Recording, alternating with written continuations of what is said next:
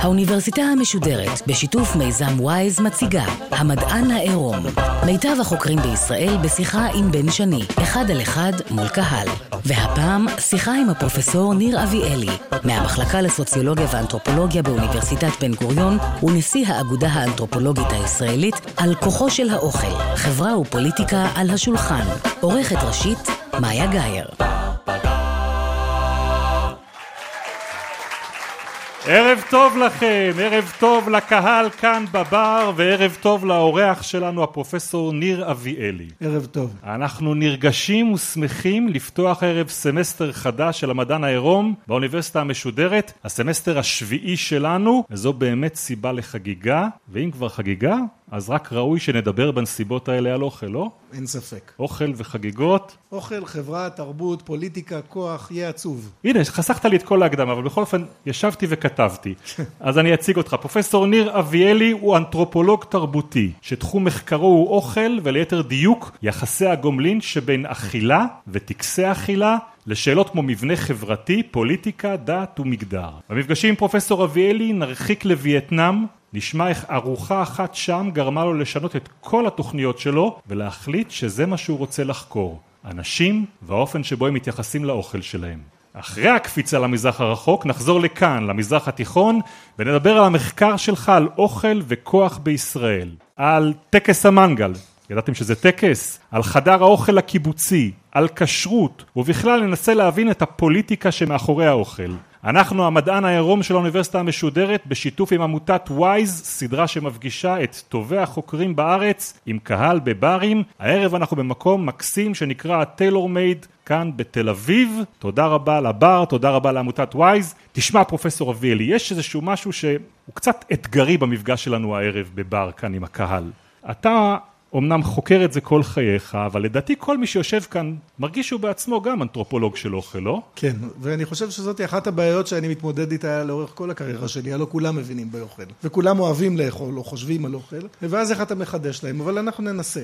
אבל על מה אתה מסתכל שהעין שלנו בדרך כלל לא, לא בוחנת ולא מסתכלת? אני הייתי מציע שנתחיל מקצת מחשבות על אוכל. לפני שנדבר על מה אני רואה, אני, אני רוצה לפרוס בפניכם את האופן שבו אני בכלל ניגש לעניין הזה. בסדר? והטענה הראשונה שלי היא שאוכל הוא מוצר תרבותי ייחודי ויוצא דופן, מכיוון שהוא היחיד שחוצה את גבולות הגוף. תחשבו על זה, תרבות זה דבר חיצוני. כשאנחנו קוראים ספר, כשאנחנו שומעים מוזיקה, כשאנחנו רואים סרט, או כל צורה אחרת שבה אנחנו חווים תרבות, אמנם משהו קורה, נכון? אנחנו עוברים איזה תהליך אינטלקטואלי, אולי גם פיזיולוגי, כשהמוזיקה מרעידה את אור התוף שלנו, והטקסט שאנחנו קוראים מרעיד לנו את הלב, אבל התרבות נשארת בחוץ. כאשר אנחנו אוכלים, אנחנו לוקחים חתיכת תרבות ומכניסים אותה לתוך הגוף שלנו פנימה, ואז יש תהליך פיזיולוגי שבו היא נטמעת בגוף שלנו והופכת להיות חלק מאיתנו. ומהבחינה הזאתי, אכילה היא אולי צריכת התרבות העמוקה ביותר, המיידית ביותר, האינטימית ביותר שבכלל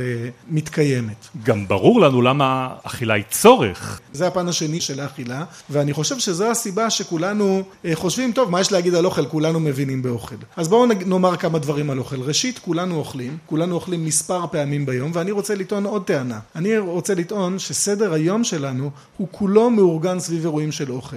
אנחנו קמים בבוקר והמחשבה הראשונה שלנו, כן, זה כל אחד עם הסם הממריץ שלו, הקפה, התה או הלא קפה או הלא תה, ואז כן ארוחת בוקר או לא ארוחת בוקר, ואז יש איזה זמן ביניים מיותר שאנחנו הולכים לעבודה ועובדים, אבל הנה עשר והגיע זמן לאכול משהו קטן וכבר אפשר להתחיל לחשוב על ארוחת צהריים, ואנחנו מתקרבים לחטיף של אחרי הצהריים והקפה של אחרי הצהריים, וארוחת ערב ואולי עוד משהו קטן לפני השינה, וכל היום בעצם הוא מעבר שלנו מאירוע אוכל לאירוע אוכל, מאירוע אוכל לאירוע אוכל. בין לבין אנחנו עושים אה, עוד דברים כי אין לנו ברירה. לא רק היום מאורגן בצורה הזאת, גם השבוע מאורגן כך. ואני רוצה לתאר לכם למשל איך נראה השבוע בתחושה שלי, השבוע של הסטודנטים שלי באוניברסיטת בן גוריון.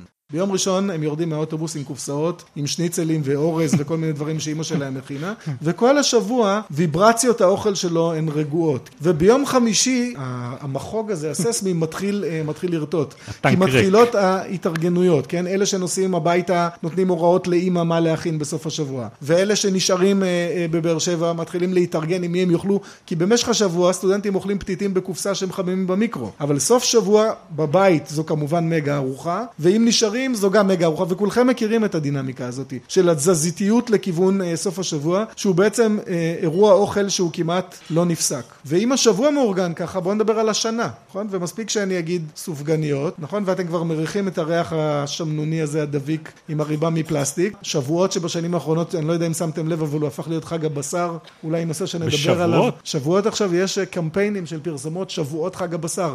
למה לבזבז את הזמן על גבינה כשאפשר לאכול את הפרה? וכמובן, היום החשוב ביותר בלוח השנה הישראלי היהודי, הוא היום היחיד בשנה שלא אוכלים בו.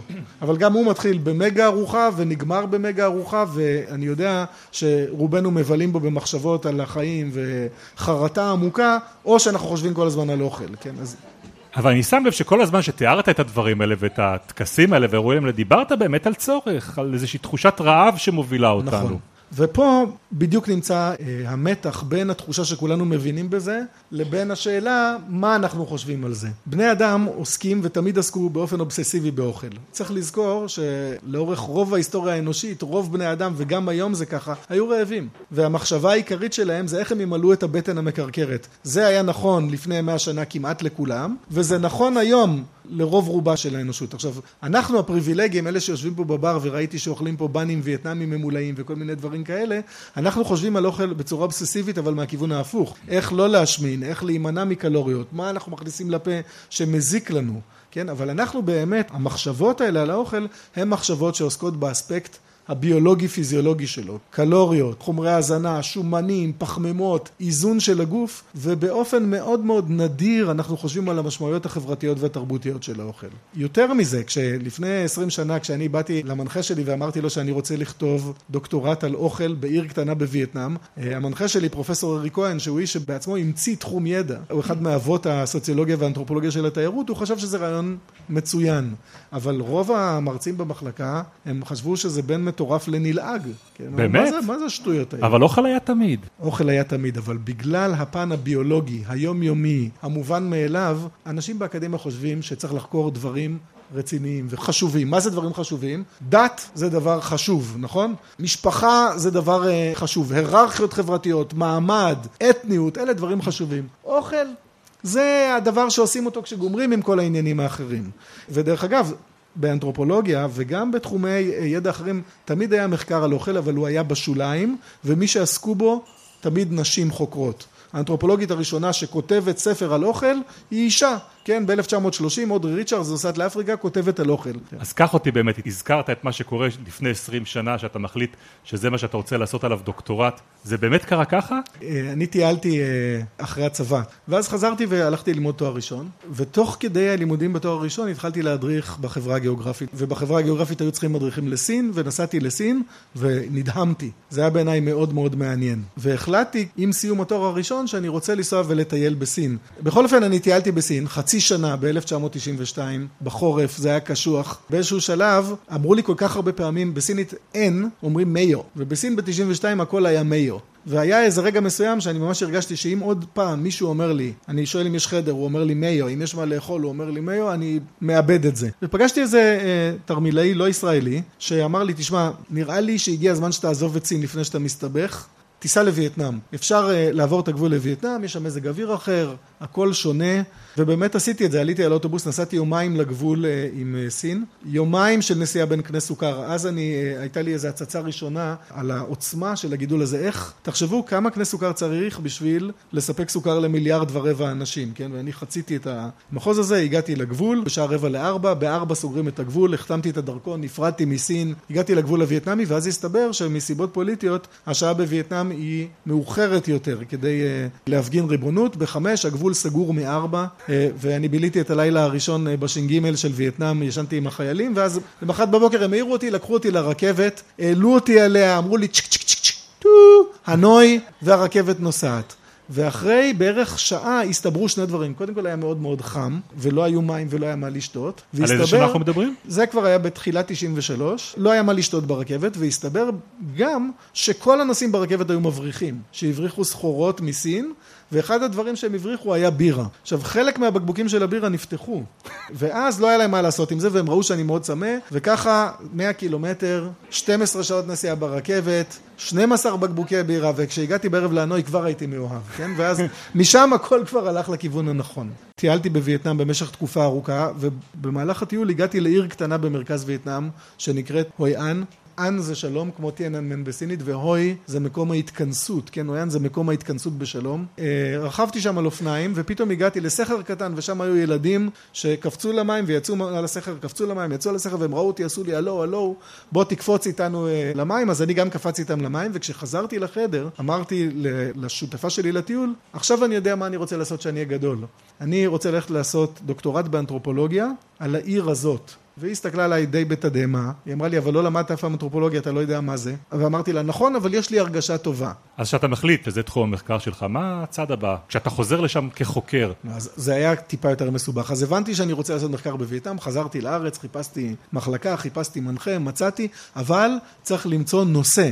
ואז קרו כמה דברים במקביל. בקורס MA קיבלנו איזה משימה לכתוב משהו על ישראליות ואני אמרתי טוב אני אעשה עבודה אני אראיין שפים ישראלים וישאל אותם מה ישראלי באוכל שלהם היום זה נשמע טריוויה מוחלטת נכון? עושים את זה כל יומיים לפני עשרים שנה אף אחד לא עשה את זה השף סלבס של היום היו הזמינים לחלוטין מאוד שמחו שבאתי אליהם ראיינתי אז את חיים כהן את אהרוני את חנוך בר שלום זיכרונו לברכה את נחמה מוסיוף שהקימה גם את האספרסו בר הראשון בארץ גם את רשת ספגטים והם כולם מאוד מאוד שמחו לדבר איתי ואז הבנתי תוך כדי השיחות האלה כמה דברים קודם כל לא הייתי צריך להתאמץ בכלל באתי לאנשים האלה אמרתי מה ישראלי באוכל שלך מדברים מדברים מדברים מדברים אי אפשר לעצור אותם אתם יודעים אנחנו מלמדים שיעורי מתודולוגיה איך לראיין איך לשכנע אנשים לשתף איתך פעולה איך לגרום להם לסמוך עליך שם בכלל לא הייתה בעיה רק צריך לשאול את השאלה וזה יוצא החוצה ואני הבנתי שאלה אנשים עם אוצר אדיר של ידע שאף אחד לא מקשיב להם ובאמת היה איזה שלב שאחד מהם עצר את הרעיון ואמר לי, אתה יודע, זה מדהים. אנשים כל הזמן שואלים אותי, איך מבשלים את זה, איך מבשלים את זה. אף אחד לא שואל אותי מה אני חושב. והדבר השני הוא שהידע שלהם היה ידע סוציולוגי. אני חשבתי שהם יגידו לי חומוס, שרימפס, רוטב וכזה, הם בכלל לא דיברו על זה. הם יודעים המון דברים על הקהל שלהם, ומה שהם רצו לספר לי, כן, זה מה הקהל שלהם אוהב ומה הקהל שלהם לא אוהב, ואני אתן טיזר לשבוע הבא. הם אמרו לי כל מיני דברים על המטבח הישראלי ועל מה ישראלי בבישול שלהם, אבל לאט לאט הסתבר לי שהם אומרים לי את הדבר הבא. ישראלים אוהבים גדול ובזול, ואיכות לא ממש מטרידה אותם. אבל לטענה הזאת נחזור, נחזור בהמשך. בוא נחזור לווייטנאם. כשאנחנו מדברים על וייטנאם, אני מניח שהמרכיב המרכזי מבחינת מזון זה אורז. המרכיב המרכזי מבחינת מזון זה אורז, ואני רוצה להדגים עד כמה אורז הוא משמעותי בארוחה. בווייטנאמית, כשפוגשים מישהו ואומרים לו שלום, השאלה היא, כבר אכלת אורז? אם התשובה היא כן, הכל בסדר. אם התשובה היא לא, אז ברור שהכל לא בסדר. אתה יודע להגיד את זה בווייטנאמית? כן, אנקום צ'ואה. איך? אנקום צ'ואה. אוקיי. כן, אכלת כבר אורז. בזמן הארוחה, בבית, כן, השולחן הוא שולחן עגול, איפה נמצא ראש השולחן בשולחן עגול? במקום שבו נמצאת קערת האורז. ומי שמחלקת את האורז זו האימא, והנה אתם רואים פה, אנחנו עכשיו מדברים קצת אנתרופולוגיה. הדהודים מטריארכליים, כן? בשולחן עגול. ראש השולחן נמצא איפה שיושבת האימא ולא האבא, כי היא זאת שמגישה את האורז. היא ממלאה את הקערות לכולם באורז, מגישים אותם, תלוי באזור, במרכז וייטנאם האדם הצעיר ביותר אומר בבקשה לאכול, ואז מתחילים לאכול, כל אחד לוקח עם הצ'ופסיק שלו, צובט לעצמו אורז, ומגיש לפה, כאשר הסדר של ההגשה לפה הוא הסדר של ההיררכיה של היושבים ליד השולחן. וההיררכיה בווייטנאם היא גיל ואז מין. זאת אומרת, הגבר המבוגר ביותר ליד השולחן, או האישה המבוגרת ביותר ליד השולחן, תשים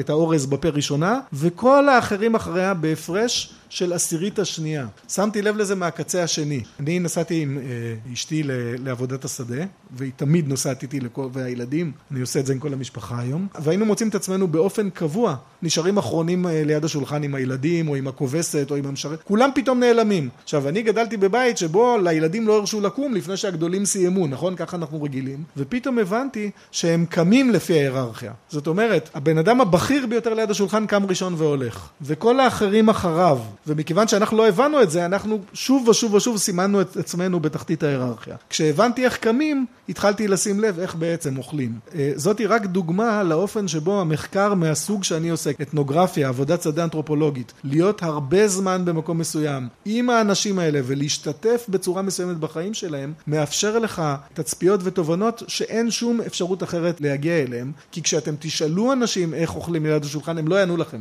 בצורה הזאת, הם לא יסבירו את העניין הזה של עשירית השנייה עם האורז. אותי מסקרן, זה טוב ויפה שהצלחת לשכנע את האוניברסיטה לשלוח אותך לעשות דוקטורט, אולי אפילו לסייע לך לעשות את זה, ושכנעת את אשתך לעבור לווייטנאם, אבל איך אתה גורם למשפחה להכניס אותך אליה הביתה? אוקיי, okay, זאתי גם כן שאלה מאוד מאוד אה, טובה שקשורה ממש למהות של מה זה להיות אנתרופולוג או מה זה אנתרופולוגיה. אה, וזו שאלה שהטרידה אה, אותי הרבה זמן. בהתחלה לא ידענו גם לדבר וייטנאמית, והיה תהליך שבו התחלנו ללמוד לדבר, אבל בשלב מאוד מאוד מוקדם שם למדנו להגיד מאוד טעים. עכשיו, העיר הזאת היא עיר קטנה, אז היו בה הרבה פחות תיירים מהמספרים שיש היום. התיירים לא נשארים, אתם יודעים שתייר זה ארנק מהלך במקומות כאלה, אף אחד לא רואה את האדם. אבל ברגע שאתה נשאר, ואז אוי, הוא לומד וייטנאמית, אצל שתי מורות שאנחנו מכירים, האנשים מדברים, יודעים מי אתה. ומהר מאוד הסתבר להם שאנחנו מוכנים לשתף פעולה, והזמינו אותנו המון לאנשים הביתה לאכול, והיו מזמינים אותנו, לא ידענו להגיד אף מילה, אתה בא, נכנס, אוכל, אומר, וואו, כל כך טעים, כל כך טעים. טעים והולך. ואחרי שלושה חודשים אשתי אמרה לי, תגיד, מה הם חושבים עלינו? אנחנו באים אליהם הביתה, נכנסים, מחייכים, אוכלים, אומרים מאוד טעים, מאוד טעים, והולכים. איזה מין שני חזירים אנחנו? העניין הזה הטריד אותי, ולקח לי זמן, אני חושב שאני היום יכול להציע תשובה לא רעה לעניין הזה. אנחנו חיים בעידן שבו אנשים מאוד אוהבים לדבר על עצמם, אבל זה נדיר שאנשים מדברים אחד עם השני, ועוד יותר נדיר המצב שבו אנשים מקשיבים אחד לשני. ומה שאנתרופולוג בעצם מציע זה הקשבה. ולא סתם הקשבה, אנחנו אומרים, אני מהאוניברסיטה, נסעתי לצד השני של העולם, בדיוק כמו שאמרת. האוניברסיטה נתנה לי כסף ונסעתי והתחתנתי ולקחתי את אשתי, וכל זה בשביל לבוא אלייך הביתה, כן, ואת אולי מוכרת בשוק. לא אישה שחושבת על עצמה שהיא אושייה וחשובה ומרכזית, ואני יושב אצלך ואומר, את יודעת, אני באתי את כל המרחק הזה וכל המאמץ, רק לשמוע מה שלך יש להגיד, ואני עכשיו כותב את זה ומקליט את זה ומצלם את זה, כי מה שאת אומרת הוא חשוב ומשמעותי. האפשרות הזאתי להרגיש שמה שאתה אומר הוא חשוב זה דבר שהרבה מאוד אנשים נהנים ממנו, זאתי התחושה שלי. מאוד רוצים לדבר איתי. יש פה כמה אה, סטודנטים מהמחלקה שלי שחוו את זה בעצמם ויודעים שזה באמת עובד ככה. אבל המסע שלך לווייטנאם שמתרחש לפני 20 שנים, כחוקר, הוא רק שרשרת במסעות של אנשים שמגיעים מהחלק הזה של כדור הארץ לווייטנאם כבר מאות שנים והם לא באים רק כדי לחקור וללמוד ולארח חברה ולהקשיב לווייטנאמים, הם גם מגיעים לחלוב מהם את מה שאפשר, מה שנקרא קולוניאליזם, הם גם מתערבים ומשפיעים להם על התפריט? התשובה היא בוודאי. אני רוצה לחזור רגע לעניין של נקודת מוצא תיאורטית. אז אמרתי לכם קודם שאני חושב שאוכל הוא אה, מוצר תרבותי ייחודי מבחינת זו שהוא חוצה את גבולות הגוף. הדבר השני שמנחה אותי בעבודה הוא המחשבה או התובנה התיאורטית, והיא לא שלי, זאת אומרת, זה דברים שאני קראתי ולמדתי, שהזירה הקולינרית היא שיקוף מאוד מאוד מדויק ומאוד מאוד אינטימי של החברה. זו בעצם מראה שמשקפת דברים שקורים בעולם החברתי ובעולם התרבותי ומה שמעניין במראה הזאת הוא שהיא מראה שאנחנו לא שמים אליה לב ואמרתי לכם את זה קודם, אנחנו חושבים על קלוריות, אנחנו חושבים על אה, אה, להשמין או להרזות או על רעב או על שובע,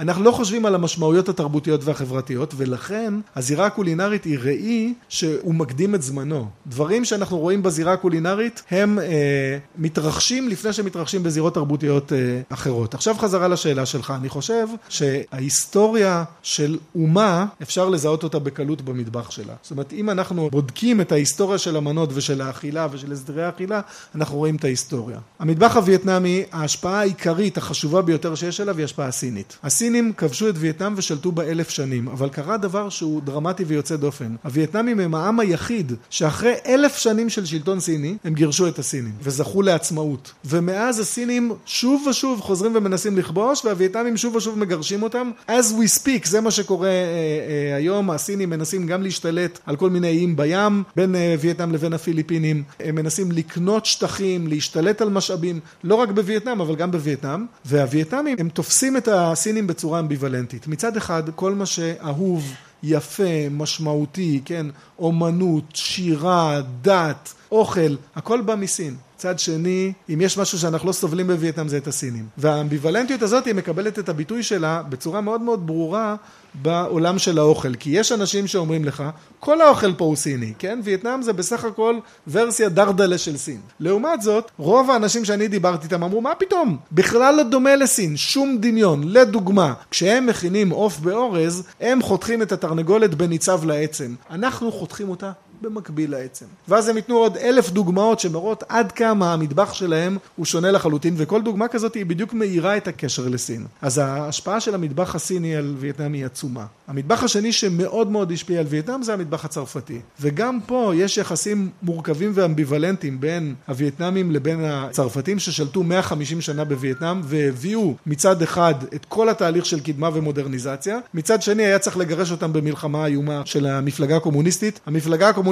הווייטנאמית שמייסד אותה הו צ'י מין, איפה, איפה מייסדים אותה? בפריז כמובן, כן? כל התהליכים של המודרנה קורים בצרפת. עכשיו, כל מי שהיום מסתובב בעולם וגם קצת בארץ, אוכל וייטנאמי היום מאוד פופולרי, אז הולכים למסעדה בפריז או בניו יורק או בקליפורניה, ויש שם כמה מנות וייטנאמיות ידועות, נכון? יש מנה שנקראת phở, phở זה המרק אטריות הידוע הזה, וכשאני שאלתי אנשים, מה זו המנה הזאת? הם אמרו לי, phở זה מרק אטריות וייטנאמי מסורתי. אבל יש לי חברה היסטוריונית שעשתה מחקר על ההיסטוריה של האוכל הווייטנאמי, יש לה פרק על המרק הזה, ומה שהיא מראה שם, שזה מרק אטריות שמבוסס על ציר עצמות בקר. מתי התחילו לאכול בשר בקר בווייטנאם? כשהצרפתים באו. לפני זה לא אכלו בווייטנאם בכלל בשר בקר, בדרום מזרח אסיה יש טאבו על אכילה של בני בקר שדומה לטאבו אה, בהודו, מכיוון שאלה הם אה, בהמות עבודה ולא מיועדות לאכילה, והצרפתים בכלל מביאים את הפרה, בווייטנאמית פרה אומרים bò. כשאני שאלתי למה bò, הם אמרו לי כי הפרה עושה בו בו,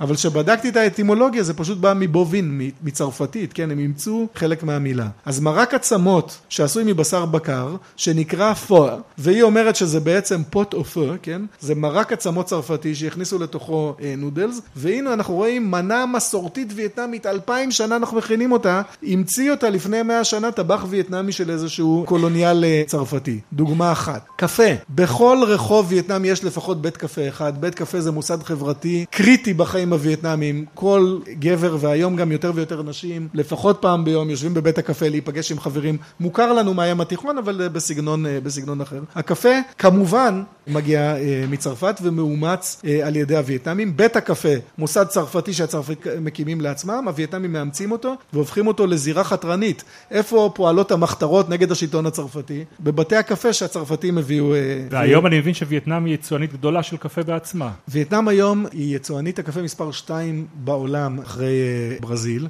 הווייטנאמים הם מאוד חרוצים, מאוד יעילים, והם גם, ברגע שהם רואים, הנה יש פה אפשרות לרווח, אז אה, הם הולכים על זה. אבל הסיפור המעניין הוא כמובן לא סתם הקפה, אלא קפה שאני לא יודע איך קוראים לו, האמת, בעברית. תכף אני אגיד לכם איך קוראים לו בווייטנאמית, הקפה שנותנים לחמוסים לאכול את פולי הקפה, אתם מכירים? שמעתם על הקפה הזה? בטח יש מישהו בקהל שיודע. כן, קופי לואק זה השם אוקיי. שלו במלזיה. תסביר את התהליך בצורה שתהיה נעימה לו. זה הולך ככה, הקפה הלא זה מין כאלה ענבות, גרגירים אה, אה, עם ציפה מתוקה ובפנים יש את הגרעין שאנחנו קוראים לו הקפה, נותנים את זה לחמוס, ואז החמוס אוכל את הקפה, מיצי הקיבה שלו עושים כנראה משהו לפול עצמו, זה יוצא, ואז מוציאים את זה, מייבשים את זה, טוחנים את זה, וזה הקפה שנחשב האיכותי והיקר ביותר. אני מת לדעת מי אה, עלה על התפריט הזה בפעם הראשונה. האיכותי והיקר ביותר בעולם. עכשיו, שהווייטנאמים אם שמעו שאנשים לבנים מוכנים לשלם הרבה כסף בשביל קפה שחרבן אותו חמוס, מה שהם עשו כמובן זה להקים חוות עם אלפי חמוסים, להאכיל את החמוסים בקפה הזה ולשבור את שוק קפה החמוסים בעולם. בווייטנאמית קוראים לקפה הזה קפה צ'ון. ואני אמרתי לכם לווייטנאמים יש חוש הומור, בווייטנאמית צ'ון זה תחת.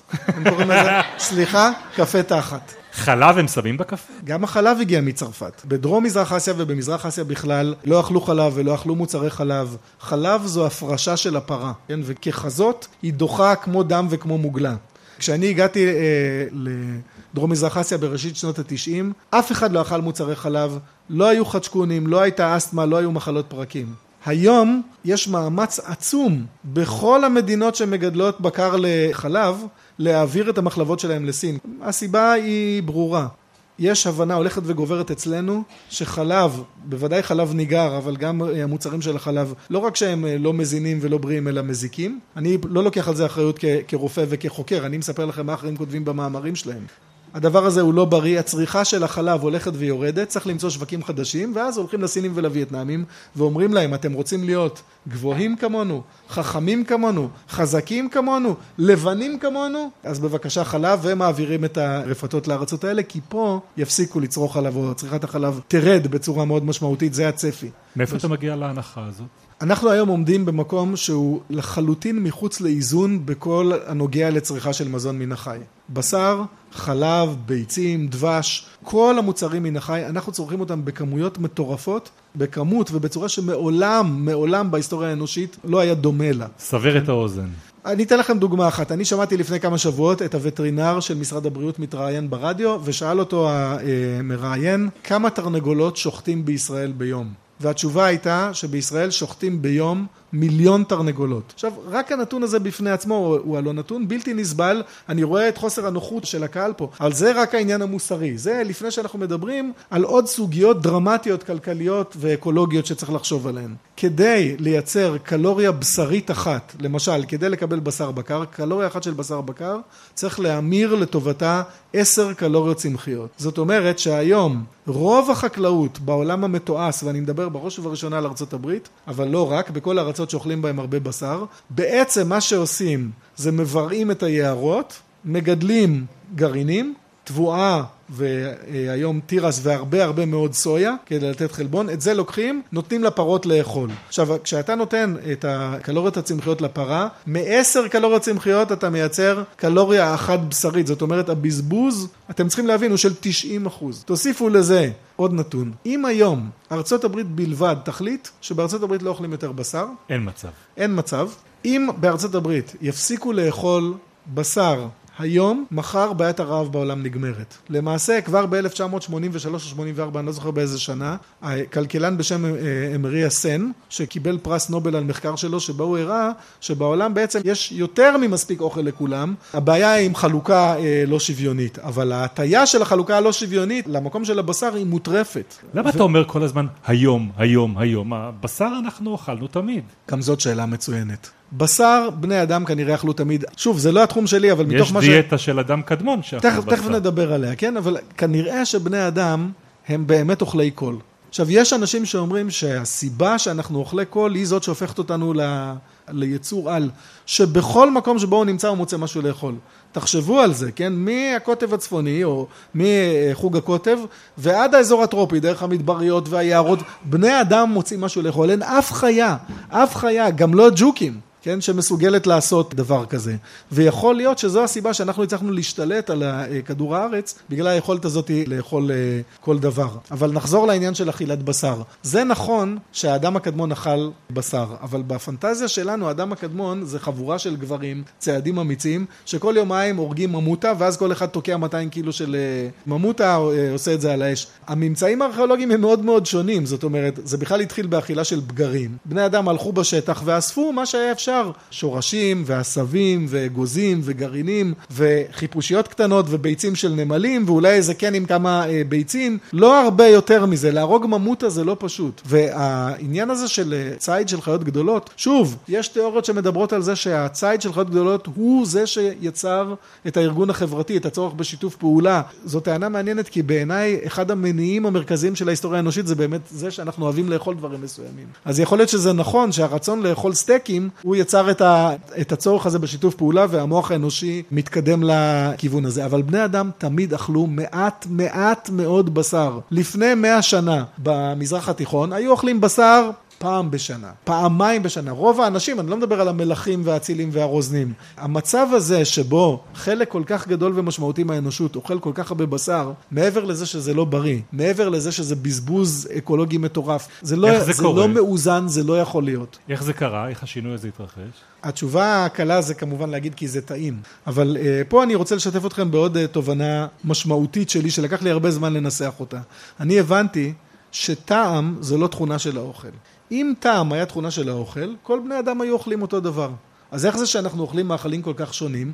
כי טעם זה דבר שאנחנו לומדים. אימא שלנו ואבא שלנו והאחים שלנו והחברים שלנו ומעגלים הולכים ומתרחבים של אנשים סביבנו מלמדים אותנו מה טעים ומה לא. ובכל תרבות ובכל משפחה מלמדים אחרת.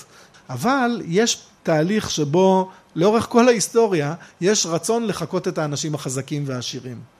ומכיוון שהחזקים והעשירים בעבר בשר היה סמל לפריבילגיה, אז העניים גם רצו, אבל תשימו לב מה קורה היום, מי הראשונים שממירים, מוותרים על בשר והולכים למקום הטבעוני? מעמד סוציו-אקונומי גבוה, משכילים, כן? אז אם קודם הלכו בעקבות העשירים והחזקים לבשר, היום הטרנד הוא לכיוון, אני יודע שזה נשמע הזוי מה שאני אומר, אבל אנחנו ניפגש פה עוד עשרים שנה ואתם תראו שהכמות של הבשר שאנחנו אוכלים היא תפחת בצורה משמעותית ביותר, זה לא ייראה כמו שזה נראה היום. פרופסור ניר אביאלי, אל תלך לשום מקום. אנחנו נפרדים עכשיו מהמאזינים שלנו בגלי צה"ל, הם ישובו לשמוע את המשך המפגש הזה בשבוע הבא. אנחנו נשארים כאן עם הקהל בבר בתל אביב, ועד המפגש הבא, נגיד למאזינים שלנו בגלי צה"ל, לילה טוב.